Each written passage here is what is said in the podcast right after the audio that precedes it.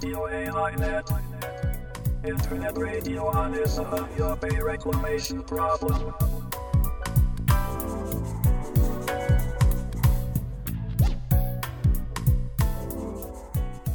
有明海漁民市民ネットワークがお届けするラジオ AI ネット本日は2020年11月22日第64回の放送となります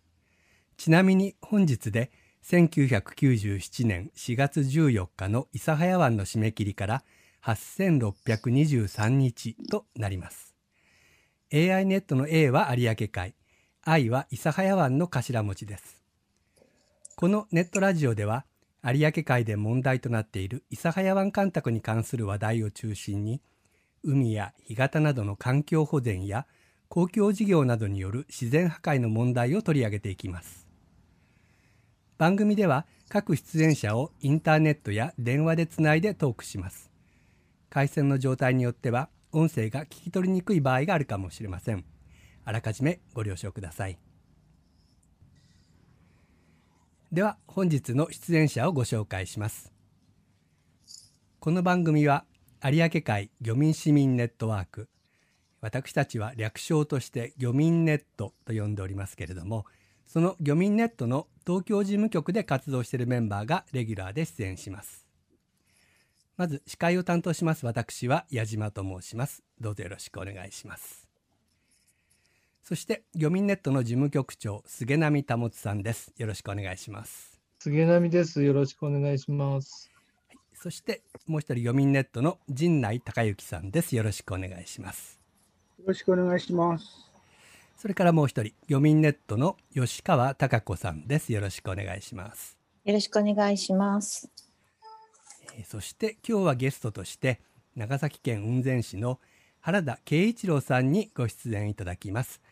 原田さん、はいどうぞよろしくお願いいたします原田です。よろしくお願いしよろくおます。願いしますということで今日はいつものようにまず原田さんのお話をお伺いしてその後にニュースコーナーとして諫早湾干拓問題に関連した10月から11月にかけてのニュースをお伝えしますどうぞ最後までお聞きくださいそれではゲストコーナーということで早速原田さんのお話を伺っていきたいと思いますはい。よろしくお願いします。もう原田さんはもうこの諫早湾干拓問題の運動ではもう私たちの大先輩ということでもう、えー本当に原田さんって人柄がにじみ出るようなこうユニークな活動をいろいろされてきて、まあ、僕ら本当にその後をついてここまで来たっていう感じなんですけれどもあの諫早湾の締め切りの、まあ、前後特に前のことっていうのは僕らも本当に知らないことが多くてその当時のいろんなこう運動って本当に大変だったんだろうなとも思うんですけれども今日はまああのそんなことを中心に原田さんからいろいろお話を伺っていきたいと思いますのでよろしくお願いいたします。はいはい。はい、じゃあ今日初めて原田さんを知ったとこのラジオで初めて知ったという方のためにまずはちょっと簡単な自己紹介を原田さんにお願いしたいんですけども。えっと、その前にね、諫早湾のことを、えーまだ8000、何百日か経っても、まだこうやってね、あのやってくださってる人がいるっていうのに、まず感謝したいですね。と言いますか、まあ、本当に8600日も経ってしまったっていうこと自体もまた残念なんですけどもね。はい。うん。あの本当にねあの生き物で溢れたあの干潟だったのね。あの堤防のこっち側からわってこう顔を出したらもう地面が動くぐらいに生き物たちがドドドドッとこう動くような、えーそんなあの生き物にあふれた干潟だったのね。それがあー締め切られてたくさんの命がなくなって、えーいったってそれに対して本当もう亡くなったものは誰かが覚えといてあげないとね、ええあのそれをこうやってねあーやってくれてる人がいるっていうのは本当あの嬉しいです。はい、ありがとうございます。はい。いやいや、本当にね。いやいや、何もそれ、を先頭に立ってね、始めてくださったのが原田さんですなので、はい。そうです。いやいや、何も解決してないから。原田さんがこう作ってくれた道を僕らはね、後ろからこう歩いてったっていう感じですからね。でもね、あのあの僕らみたいにそれが日常の生活の中に生活の一部としてあるものにとってはそれがあのどれだけ大切なものか貴重なものかっていうのはわからないのね。ええあ逆に他のこう人たちがあの教えてくれないと僕らとしてはなんかこうそこにあって当たり前なもんだからだから干拓授業でここが締め切られるとかなんかなってもそれが実際どういうことになるのかっていうのは具体的にピンときてなくてねうんみんなこう分からないうちに締め切られてしまったっていうのがあの普通の一般の人たちはねなるほど。あったかなと思うんですよね。はい。ああ。うんそうか。そう、そうなんでしょう、ちょっとその辺の。話はこの後にまた少しこう、えー、干拓授業始まる前後のあるいは始まってからの地元の話でも少し聞きたいんですが、その前にそれが本当に始まる前の原田さんの少年時代の話とか、そのお家の話みたいなのを少し伺いたいんですけども。うん、あのうちは本当締め切られたところの内側だよね。そこらで親父があの海運もう35トンぐらいの木造船こういうのは昔ポンポン船であちこちの港にもいたと思うんだけどもそういうのであのまだ自動車運送が発達する前は海運だったのね。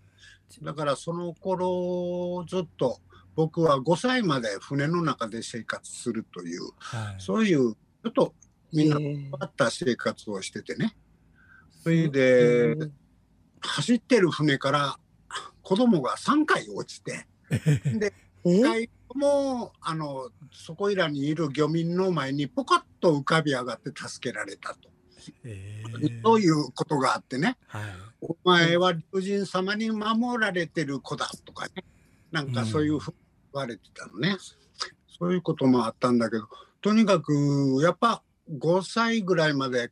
友達、子供の友達がいないところで暮らしてたっていうので、ちょっとこう、なじ、人と馴染めないような、なんかそういう性格になって、あの、それは後の、あの、運動という形であの諫早湾干拓事業を止める、えーそれかそのさ利用を変えるとか変ええ。方向変換をさせるとかそういう時にどうしてもみんなと組織だって、えー国家権力っていうか大きなものに対してあの戦っていかなければいけないっていう時になんか馴染めなくて。それでなんかこう 自分でできることとか言ってね、ええ。なんかの方向に行ったっていうのはあるんですけどもあのまあ子供時代ですよね。それが5歳までが戦場、あの僕であのそれかあ原田さんにあの、うん諫早湾岸で揚げ巻きのバーベキューをやってごちそうになったことがある。それはもう締め切りの後なので多分もう諫早湾の揚げ巻きではないと思うんですけどもうん。小さい頃そういう揚げ巻きとかをもうはい取って、あのおかずにしてたっていう話もちょっと聞きましたけどもその辺もぜひ、本当ね小学生の子供がねえあの潮が満ちてる時はあ泳いで遊んだり友達とねでガタを投げてあの泥を泥んこにし合うようなそんな遊びをしながらえ潮がいいえ揚げ巻きを取るんですよ。でそれを遊びながら取って7月と8月の夏休みで、えー新聞配達をしてる同級生の1年分よりもしかも大人に騙されて安く叩かれてね何百円か握らされてさえええそのそういう金額ででも、あのー新聞配達してる子よりも稼げるぐらいにあの揚げ巻きが取れてた。大人は騙してたんですね。うん、そひうどい。で1週間前に取ったところとところでもええまた行けばまたいるんだかあああ。よく聞きますね。そういうの漁民の人からも小さい頃の小遣い稼ぎにうんアサリとか取ったとか言う腰ぐらいまでガタに浸かりながらこう揚げ巻きを取って泥んこになって帰っていくみたいなそんな感じなんですか？うん、で潮が満ちてきたら潮と一緒に帰っていくみたいなね。はいはいはいはい。ああ、素敵ですね。うん、でもね本当取れば取るだけまた次の年いるみたいなね。取ってあげないといけないみたいな。そんな。ね へえ、すごいいいな。だからあの戦前戦後でここいらであの諫早湾沿岸でその食い物に困ったとかねそういう人がいないんだから。うん、なるほど素。晴らしいですね。うん、で海の幸を山の幸と交換したりとかねあよくあるようなあのテレビドラマであるような着物を持っていくとかそういうんじゃなくてーうんただ同然で取ってきたものと交換をしてそれでみんなが潤っていくっていうかねそれでいいす回ね回ってたみたいなね。ねお金がなくても、お金がなくてもってか、お金がそこに存在しないのに、うんね、ちゃんと回ってるって、すごいだから逆にまあもう諫早湾閉めてしまったからねあの当時のことはできないよね。そうですね。ですね。なんかい夢のような話。。うん本当にそんな今から考えるとこう本当に夢のような少年時代を、うん送っていた原田さんなんですけども干拓事業とかまあその前は南宋と言われたようなことで諫早湾を締め切るという話が持ち上がって、有明海の漁業者はそれに反対してというようなこう時代に入ってくると思うんですけども、うんうん。そういう頃その地元の方あるいはその本当にそういう、まあ、それまで揚げ巻きを取っていたような方っていうのがどんなふうに干拓事業っていうのをこう思われていたんでしょうかねその当時。それはねやっぱりみんな具体的にピンときてなかったと思いますよ。なるほど、うんはい。ああれね俺は南宋計画が、えーその当時の知事が、えーそれを言い出した時に、えー観音様が枕元に立ったからあの立ってあのここを干拓せよと言ったと。うんだからあのその計画をやるんだとか言った昭和27年私が生まれた年なんですよね。うんはいは西岡武次郎ですか。そうそうそうそう。ねえ。うんのお父さんだよね。うん。まあ、そんな中で、まあ、だんだんこう干拓事業っていうものがもう始まりつつあるような時代始まってからでしょうかその、えっと結構干潟にこう物を捨てるような人が多くなってきてそれで原田さんはあの、うん干潟の掃除を始めたということなんですけど、あその辺の話もちょっとお願いします。そうそう。あのーだからその僕はなんとなくこうイライラしててそしてあのー干拓事業が着工されるぞとそして大型トラックとかなんとかが走り始めてえ危機感とかなんかあってね。それでなんとなくここの干潟が締め締め切られたらあの潮の出入りがなくなるからそしたら生き物たちが死んでいくんじゃないかなみたいな漠然としたものでそれで何とかしたいとか言ってそしてなんかこうもう干拓されるんだからって言って沿岸堤防からみんながゴミをボンボンボンボン捨てるようになったのでええ。なんか干潟がかわいそうじゃないかみたいなこと、うん。干潟の掃除とりあえずできることとしいうことでね。えはい。であの障害者のあのボランティアをやってたんでそこに集まっ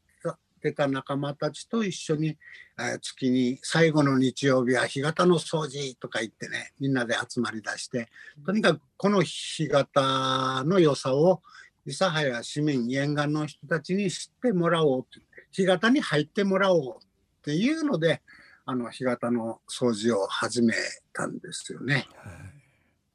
い、なるほどわかりました。うんこの後かける曲が「あの月の干潟」という曲をここでかけさせていただこうと思うんですけども原田さんの干潟への思いが詰まった歌ということで、うんこの後かけますのでちょっと皆さんお聴きください。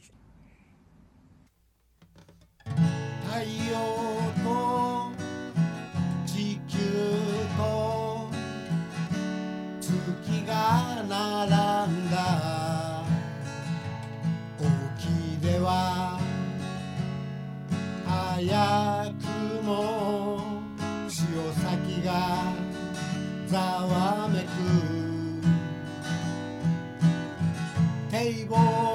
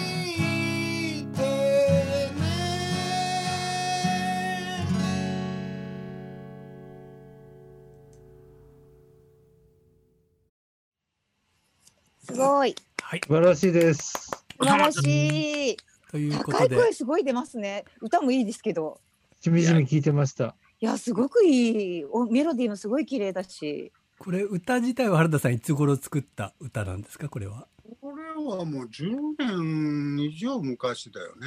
ね。あのうん今の録録音はいつの録音ですか？これ最近の録音？1週間ぐらいあ前。一週間ぐらい。うん。いやであも声若いですね原田さすんねごい声僕高いところもしかしてこれ若い頃に歌った録音かなと思って今聞いてたんですけども。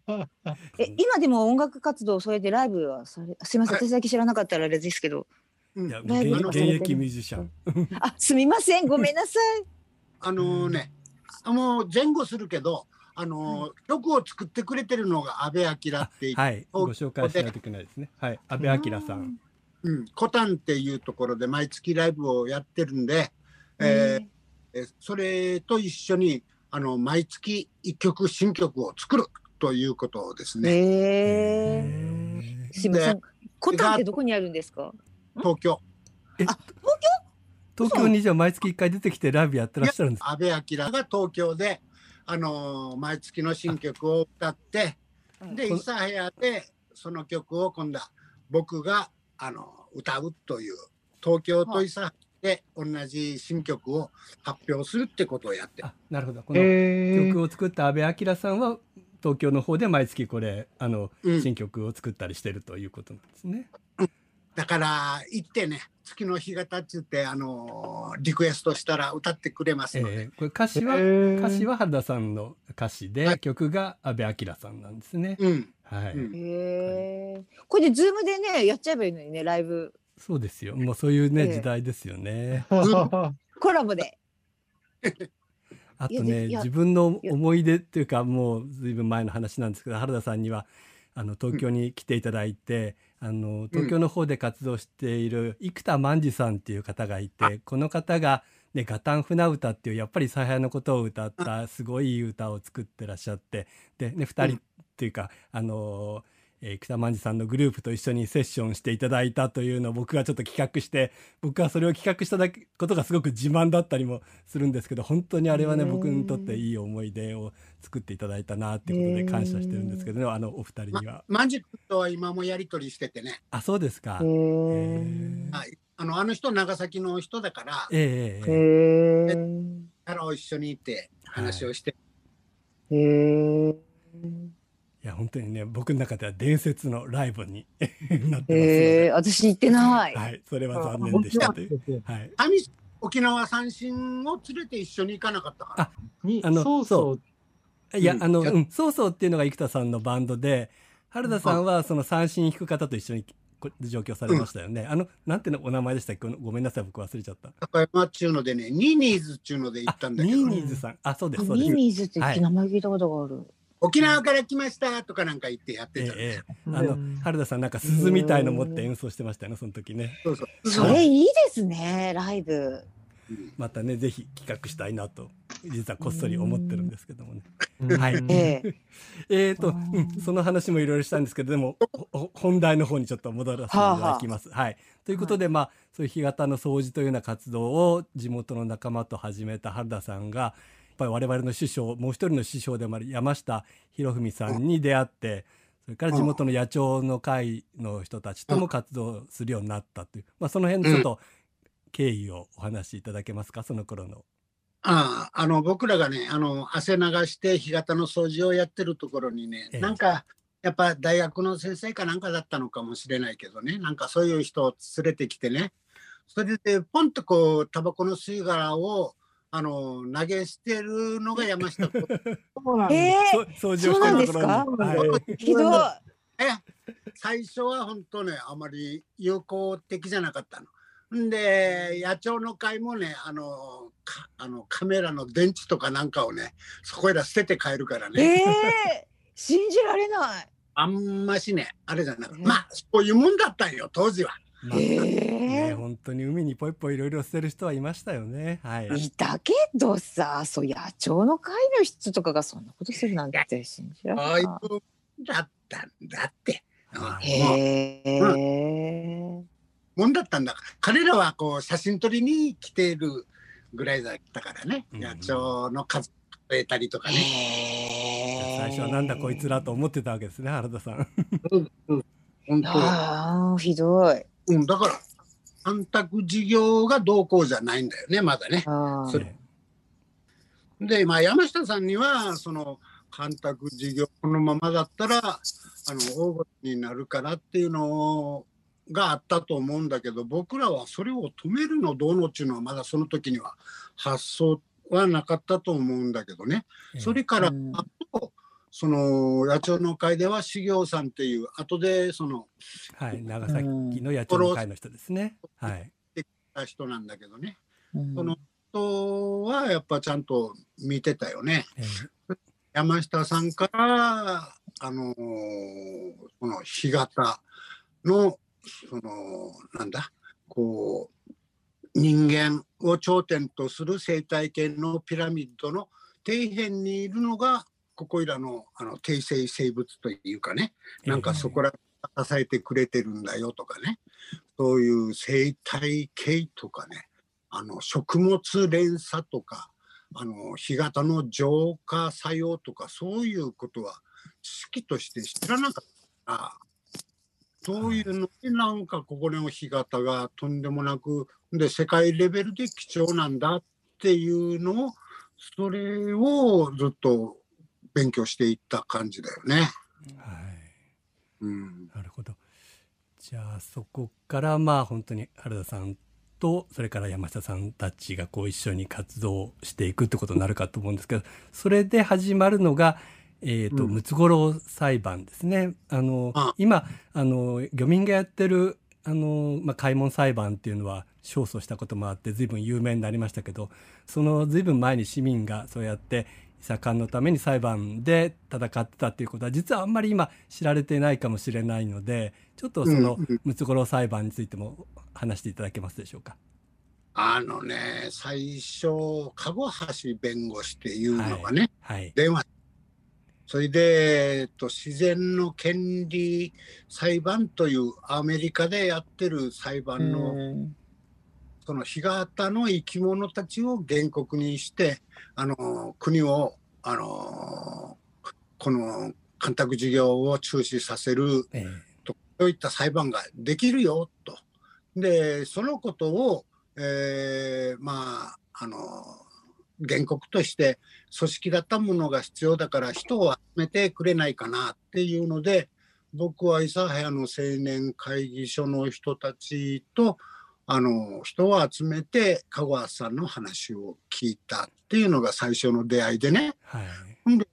かごはさんちょっとと会ってみたらさ鼻の頭あたり真っ赤でさ なんかエネルギーでなんかひ弱そうでなんかでも言ってることはなんかすごく自信持って言ってるしね。えそれにだんだんあのそれを理解するようになってああ大きな権力に対してあその干潟の掃除ぐらいじゃダメなんだというような風になってその可能性があるならやろうと僕はその時思いましたね。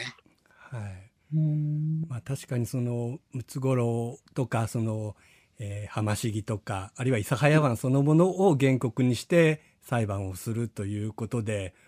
一部にはね突拍子もないようなことをっていうふうにこう言われたこともあるんじゃないかと思うんですけどもね。あの、うん。ただ今みたいにその漁業者が自分のこう漁獲に対して被害を受けてれば当然それは裁判にできるわけですけれども自然のね本当に権利が侵害されてあそれが私たちの暮らしにすごくつながるんだと言ってもやっぱり裁判できないっていうのが、ね、現状だったわけですよねその頃ね。損益関係がないからね、ええ一般市民ができないっていうのがあったからそれで、あのーみんな裁判の大変さを知ってたのね。はあのやるって提訴する原告になるってことがどんだけ大変かって、え裁判中のも長期化してお金もかかるぞっていうのをみんな知ってたけど俺は俺の中の裁判中のあのテレビで見るようなねあの被告とかなんかがあの追い詰めていってあの裁判長があの有罪とかなんか言って、えいうふうな感じで国側があの中止をするみたいなそういうことしか考えてなかったからな怖いものを知らずと言いますかね、ええ。なんかそういう飛び込んでしまってで新聞発表してしまったもんだからそれでもうなんとかせんといかんみたいなんで山下公文とか、えー修行さん野鳥の会の修行さんなんかも入ってきてそういう形を作ってどうせなら面白おかしくやろうみたいなねそういうことになっていったんだと思うんですよね。はいはい、でもやっぱり今でさえやっぱりそういう自然が破壊されるってことに対してこう漁業者とか農業者みたいに直接の被害がない人っていうのは本当に裁判にも訴えられないっていう問題があるのでね本当にそういうことをその当時からやっぱり提起してたなと思うんですけどね。うん。はい、でもねこうえーどこまで言っていいか分からんけど俺たちもす直接の因果関係とか損益関係がある漁民を入れようって言って、ええ。漁港漁協があったんだけどうん。漁協関係もそれほど緊張感がなくて。そうですね。はい。うん。あのねあの僕割とこの番組でよくこの話をするんですけど結局漁民運動っていうのはその南宋時代着工前ものすごく盛り上がって、えー、とうん。一時期はとにかく漁民がこの伊佐館に反対する南宋に反対するっていう運動になった時期があってそれが一回こう妥結して、でうん。あのもう着工っていう流れになってどんどんもう締め切りまで来るわけですけどそこで今度もそれを受けてっていうんですかねその間立ち上がったのが市民でそれが多分僕原田さんとか山下さんだと思うんですけどもその間市民が今度は漁民はもうあまり強く言わなくなったんだけど市民が干潟を守れとか事業を見直せっていう声を大きく上げたっていうのが締め切り前後それがもう全国に広がった運動ということでやっぱり一つの大きな流れを作ったと思うんですけども。でうん。またそれが締め切り数年経つとムツゴロウももうみんな死んでしまって生き物もいないしということでやはり我々がやってたこう市民運動っていうのがだんだんちょっとこう、えー盛り下がっていってしまうという中で今度、あ山下さんもそこで2000年に急に亡くなられてしまったようなこともあって市民運動っていうのが一旦こう、えー下火になっていくんですけれどもその後ちょうど2000年のこの山下さんが死んだ後ですね2000年の冬に大きな赤潮が起こって海苔が大被害を受けるということがあって、また今度再び漁民が立ち上がって今のその開門を求める裁判というのにつながってるですからこう漁民と市民がうまくこうバトンタッチしながらこの運動ってなんか続いてきたんだなっていうふうに僕はまあ今では思ってるんですけどもね。うんはい、そうだね。もう、もの裁判が、あの、干潟の生き物たちに、あの、原告のあれはないということで、もう、それで門前払いみたいな形で終わった時点で、はい。もう僕らももう次の一手がなくなったもんえね。えはい、だから本当に、なんていうのか奇跡的なこう連続でこう運動が続いてるっていう部分もあるんじゃないかなと実は思ったりもしてるんですけどね。はい、えー、と僕の話はいいとして続いて、あの原田さんままさにこれが僕原田さんの中で一番印象深い運動なんですけどもあの、う黄色いハンカチにメッセージを書いて全国から集めてそれを早湾のあのい白浜桟橋というところにこう掲げるとそういう運動を始められましたけども、その話も少しお願いします。そうね、あのー本当にこう、無力感っていうかね、ええ。あの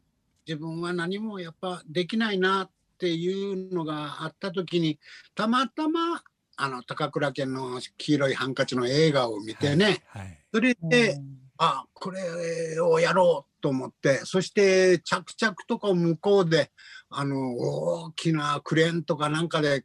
あのが動いててえーあの工事が進んでいく。だからそれに対して向こうからも見えるようなものっていうかそういったものもあったよね。はいそれで、あのー僕は最初の一枚を書いた時に覚えてるんだけど、人間のバカ野郎って書いたんだよね。はいだから国のバカ野郎じゃなくてね、なんかこう、もうだからそういう時に、あのーなんかこう市民運動っていう言い方は苦手だったんだけど、えもう少しずつ地球市民運動みたいなそういったものがもう俺の中に芽生えてたのかもしれんねなんかね。はいはい。うん、それで黄色いハンカチそして締め切りと同時に全国からあの黄色いハンカチが送られてきてはい。白樺橋から、えー、と干潟のあちこちに竹竿を立ててもう黄色いハンカチだらけになるぐらいの条件までなったんだけどねそういうしなんかこうあの相手は国で大きいんだけどでも一人一人の思いっていうかはい。一人一人の思いであの死んでいったひごたたちになんか報いるみたいなごめんなさいみたいな気持ちがあったからねなんか黄色いハンカチのあの特に子供が多かったんだけどね。子供の一言一言、あの今もあの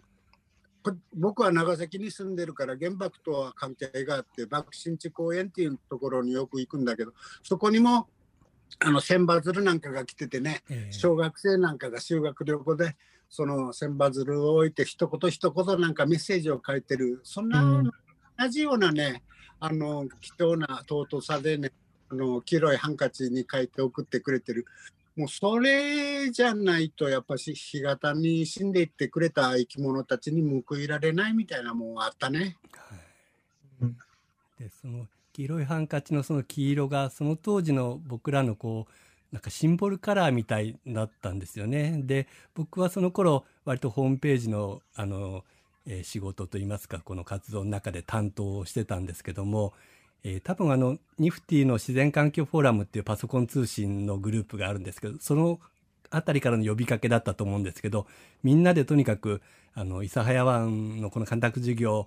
えーの見直しに賛同する人はホームページを黄色にしようっていう呼びかけがあったんですよね。それでもういろんまあなホームページがもうあの黄色いトップページになるっていう本当に今からちょっとなんか想像がつかないっていうのも残念な話なんですけど本当にそういう運動としてこう裾野が広がったなっていうのがうん。ありましたね覚えとして。だから本当にこの黄色いハンカチっていう運動は自分の中でも本当に思い出深いというか印象的だったなというあの気がしてるんですけれども。その後原田さんは愛野町の町会議員に立候補されて見事当選されて町会議員としてもそのこの問題についてアピールしたっていうようなことをされましたけども町会議員の時のちょっと思い出話みたいなのありましたら少しお願いしたいんですけど。あのーまずそれはあのムツゴロウ裁判裁判をやるんだったら弁護士がいるやろうって言ってあの諫早の弁護士の達田はい。さんが参加してくるんですけども、ええ。その達田さんがあのー県会議員とかなんかねあのーに立候補してはい。一回は通ったんですけどね、ええた達田達田が立ったとか言ってねあのスピーカーでやってたんですけどね。ええあとにかくその権力を取りに行けとそういうことを言ってそれであのい0と1は違うぞと。あ。からその議会干拓推進の議会の中でいお前は1になれと。あはい。そういうことからあの立候補してそして選挙資金は1万円以内ってそういう選挙のやり方から変えていき はい、そういうことで。で電車で回ったんだけど、ええあの上位当選をしてしまってね、はい。えー今まで政治が悪いとかあの散々あの言ってたし思ってたのが自分が間違って当選してしまったもんだからそのストレスで僕は髪の毛もうあの眉毛あのチンポの毛ピーって もうあ全部毛が抜けてしまってねあなんかね、そんな話僕昔聞いたことありました。はいはい。それぐらい僕にとってはそのまあ、ちゃんとしなければとか。議員になるって大変なことですよえね。うんんで地方自治法なんか開けてみてもこれは「ぜ」なのか「ひ」なのかどうなんなんどっちを書いてあるんだみたいにもう分かりづらくてね。ええーそれでもうちゃんとしなきゃあの今まであのバカにしてたんだからとかって言ってみたらこの議会がまたもうとんでもないところでね、え今まで3時4時に終わってた議会が原田君のおかげで5時過ぎまで、えーなるようになったんだから 原田君が夜の弁当は出せみたいな、ね、そういう議会中にね言うよぐらいのところでね。本当に。ええいやでもいや本当にあの地元はあのまあ伊佐間推進一色っていうふうに言われてたと思うんですよ。その中でやっぱりちゃんとこう原田さんが立候補すれば原田さんそのね誰もやっぱり原田さんって言えばもう伊佐間にの見直しの運動をやってる人だってわかると思うんですけどやっぱりその原田さんに当選するだけの票を入れる人がいたっていうことなんですよね。そうよね、たくさんね。ええだから僕もやっぱり今でも地元は推進一色あのえっ、と今ねし開門反対一色って言われてますけど本当はやっぱりそんな風に思ってない人っていうのがたくさんいるんだろうなっていうふうに想像してるんですけどね。でみんなね、あの意思表示をしないね。うんはい僕があの諫早湾干拓事業見直しとかいうプラカードを持って諫早のアーケードをこう歩いてももうこのえ前まで頑張れよみたいに言ってた人がもう顔を合わせたら下向いてうずくまっていなくなってしまうみたいなね。あなんかーはこうそこでその場で干拓は見直した方がいいって思っていてもそれを声を上げたり手を上げたりっていうのはなんかこ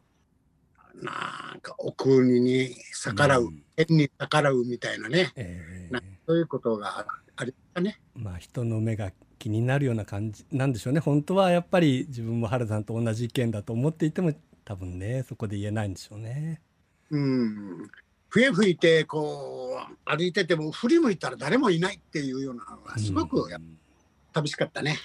はい。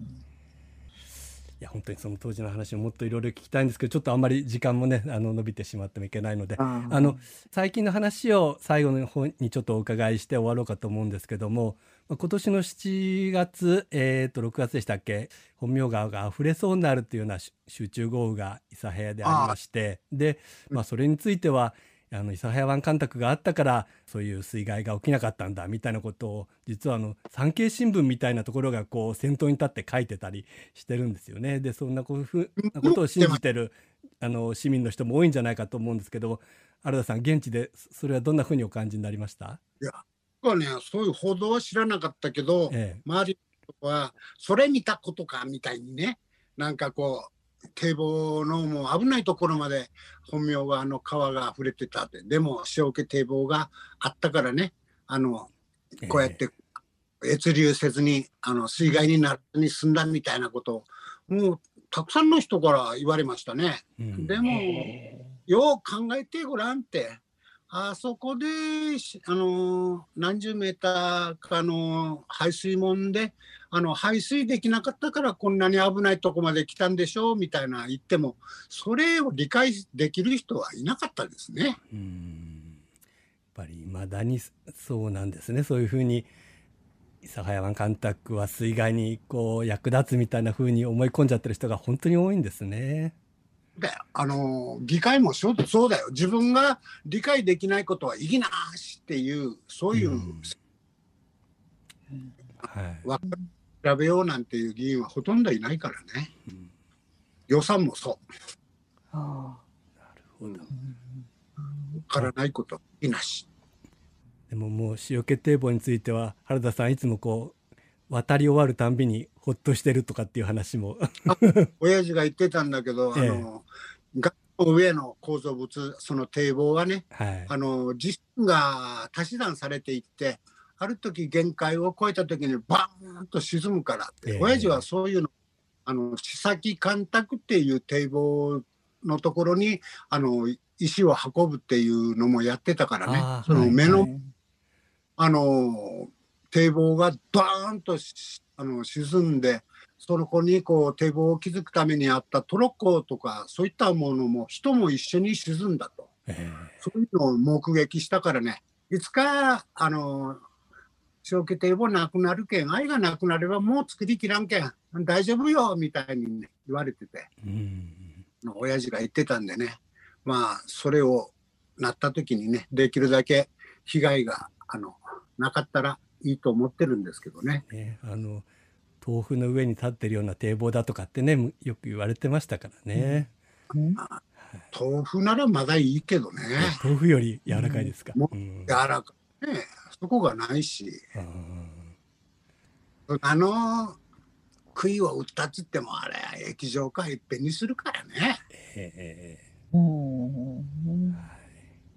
りました。はい。もう本当にこれで最後なしようと思うんですけどもぜひ原田さんから、まあ、今の我々の運動とか、えー今はもうし干拓事業見直しというよりは開門しろという運動を我々続けてるわけなんですけども、今原田さんから、あのー地球市民運動という表現もあって本当に平和のこともあの自然保護のことももう全部一つつながってるんだなっていうことも僕もあの春さんなんかからいろいろねこう教えられてきたなと思うんですけども今、うん。原田さんこれからこの伊佐館の問題とか開門の問題とか何かもし一言ご意見いただければと思うんですけどもいかがでしょうか？もうねあの自分が先頭に立って何かをやるっていうそういうこともじ情熱エネルギー集中力とかそういったもんがもうなくなってきたからね。あのそういうことはできないかもしれないけども、あの地球温暖化とかなんか言ってもねこの昔の干潟が再生すればアマゾンのあのあれに匹敵するぐらいのあの地球温暖化に対するね、ええ効果ああるからね。そういうこともねあの考えてそれもまたあの堤防の外にまだ生き物が生きてる限りはあの開門っていうかあの堤防をなくしてしまえばええ他のにすればね干潟は再生するからねはいそれはやっぱ希望の一端として残して自分の中には残していきたいと思うね。はい。まあ本当に私たちもあの原田さんのもう弟子を名乗ってますけども本当に不出来な弟子でどこまで頑張れるかわからないんですけどもあの本当にあの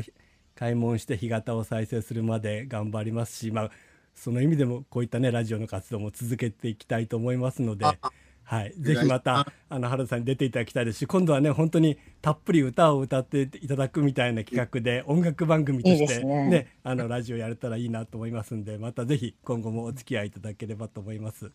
はい、はいありがとうございます。え今日はよろしくお願いしますどうもありがとうございました。はい、あのこの後えっ、とニュースコーナーということでえっ、ともう時間もあんまりないんで駆け足でやりますけれども、もしよろしければ原田さん最後までお付き合いいただければと思います。よろしくお願いいたします。はい、ということで先月今月ですねえー前月の生放送1回お休みしてしまいましたのでこの後はえー10月と11月の諫早湾関連ニュースを本当に駆け足でご紹介していきたいと思います。えー、とまず9月30日からですね9月からですね、えー、とここでずっと話題にしております諫早湾の請求異議訴訟諫早湾干拓の開門、えー差し戻し控訴審その、えー第3回の口頭弁論が福岡高裁でありまして佐賀新聞の冒頭だけちょっと読んでみますと国側は漁業者側が漁獲量増加の根拠として求めた漁獲高などのデータについて回答の用を認めないとして示さなかったということです。これもこの番組で何回かお伝えしてますけれども今農水省側は有明海の漁獲量が増加に転じているということを裁判で主張しているんですね。でその内実はどうかというのを見ると芝エビ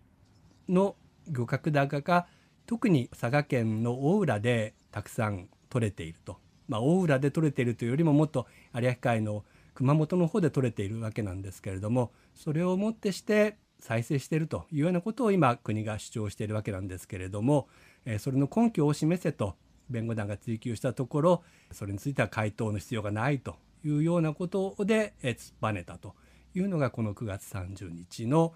こと弁論だったようです。それから9月30日にはえ2021年度の概算要求ということで農水省からも概算要求が出てきましてこれには開門の代わりに農水省が、まあ、開門と引き換えにですね引き換えに、創設するとしている有明海再生のための基金これの基金に関する予算の計上は見送ったと、そして有明海の再生に関する予算については、えー前年と同額の18億円を計上したということで農水大臣をはじめ農水省はこの開門と引き換えの基金案での和解ということをずっと言い続けているわけなんですけどもその割には概算要求には載せないで引っ込めたりしているという感じです。えーそして10月11日には NPO 法人有明海再生機構の、えーシンポジウムが佐賀でありました。これはインターネットでも配信されたので私も見たんですけれども、でこの有明海再生機構なんですけれども、えー事務所を九州大学に移すということで佐賀新聞によると、まあ、資金難を背景に解散も視野に入れていたそうなんですけれども今後九州大学に事務所を置いて規模を縮小してということだと思うんですけども、えー続けていくことになったということででこの設立15年を記念したシンポジウムが本来ですと今年前半に開かれる予定だったんですけれどもコロナの影響などでこの10月えー11日に開かれたということでした。ただこのシンポジウムでももうほとんど諫早湾干拓というものが話題には出てきませんでした。まあ、やはり研究費がないというのを発言したいろんな方がいらっしゃいましたね。あとそれから佐賀大学の早見雄一先生も登壇されてたんですけれども、えー、と早見先生はその開門調査の前にその開門調査の後と比較するための調査データっていうのをずっとこう蓄積されているということなんですね。ですからこのまま開門調査がもしなかったりするとそうしたデータっていうものも本当に無駄なことになってしまうわけなんですけれどもそういう意味でもぜひそういう意味でもって言いますかねぜひ開門調査っていうのはそういう意味でなくてもやらなきゃいけないんですけれどもぜひあのこれまでそういう開門のための準備をしてきた先生方はこれからもぜひ有明海再生機構がもし活動縮小するにしてもぜひ開門を求める声っていうのを研究者の方々からも上げてほしいなと思っております。えーそして10月28日には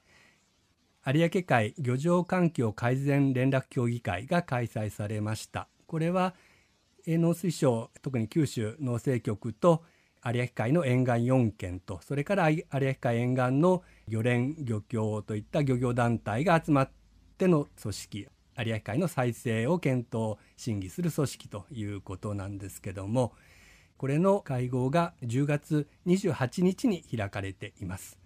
でこれはまあ毎年概算要求の時期に、まあ、農水省が来年はこんな再生策をやるよっていう確認も含めて、まあ、開いてるということもあるんですけれども新聞によりますとここで平らげを増やすための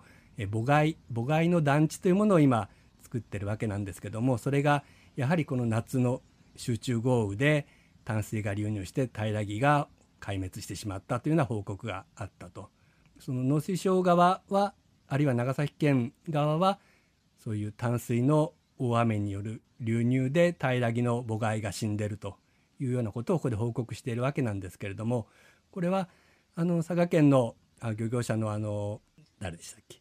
平方さんい。やそうか平方さん平方さんが僕らのメーリングリストなんかでも書いてましたけれども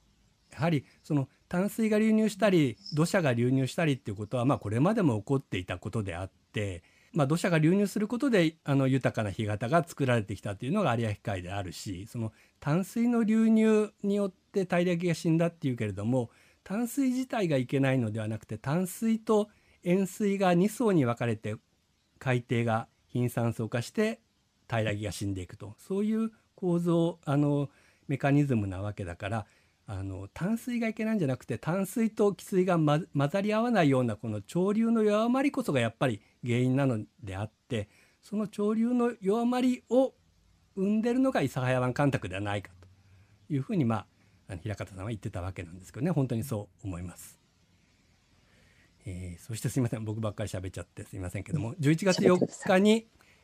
諫早湾の請求議訴訟の進行協議がありましてここでは漁業者側の弁護団は和解に関する上申書を提出したということです。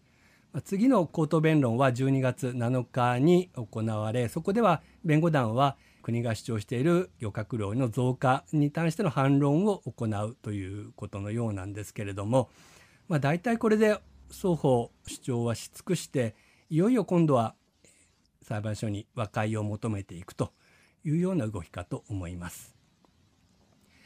えーそしてごめんなさいあと2つお伝えさせてください。えー、と11月13日に、えー調整地の生態調査というのがありました。これは諫早市が毎年えー6月ぐらいに行っているものなんですけど今年やはりコロナの影響でこの秋になってしまったらしいんですが、まあ、調整地にどんな生物がいるかということで網をかけて調べているわけなんですけれども今年はテナガエビ38匹ヘラブナ20匹が確認されたと。なんかこういうことをもってなんか豊かな新しいそこに自然環境ができてるというようなことを、まあ、諫早市長崎県は言ってるわけなんですけれどもどうでしょうか、えー研究者の高橋徹先生なんかはもうそういうものがいるとしても本当に本名川の河口部だけでもう諫早湾の中央部というのはもう死の世界もう生物のいないような世界だというふうにおっしゃってます。はい、そして、えーこれで最後です11月17日我々の漁業者側弁護団が、えー国会議員を訪問して、えーまあ、諫早湾干拓に関しての協力を要請したあの問題に関しての協力を要請したというニュースが、えー佐賀新聞にも出ておりました。えーこれが17日のえ要請行動だったんですけどもすぐ18日には共産党の田村孝明議員が国会で質問して農水省の有明海の漁獲高が増えているという主張が、まあ、芝エビだけのことであるっていうのをその国会の答弁で明らかにさせましたしその次の19日ですかねには大串議員が質問に立って大体この農水大臣が変わると諫早問題これはもう本当に農水省の一番の今問題ですから現地視察というものをどの大臣も行ってきたのに今の野上大臣はまだ有明海の方の視察を全く行っていないということを指摘して、まあ、大臣も近々そういう機会を作りたいというような答弁をしてたということのようです。はいということですいませんもう超駆け足でしたけど今月先月のニュースはここまでとさせていただきます。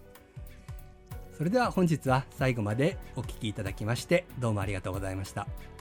えー原田さんはじめ出演者の皆さんもお疲れ様でした。どうもありがとうございました。ありがとうございました。はい、お疲れ様でした。それでは今日はこれで失礼いたします。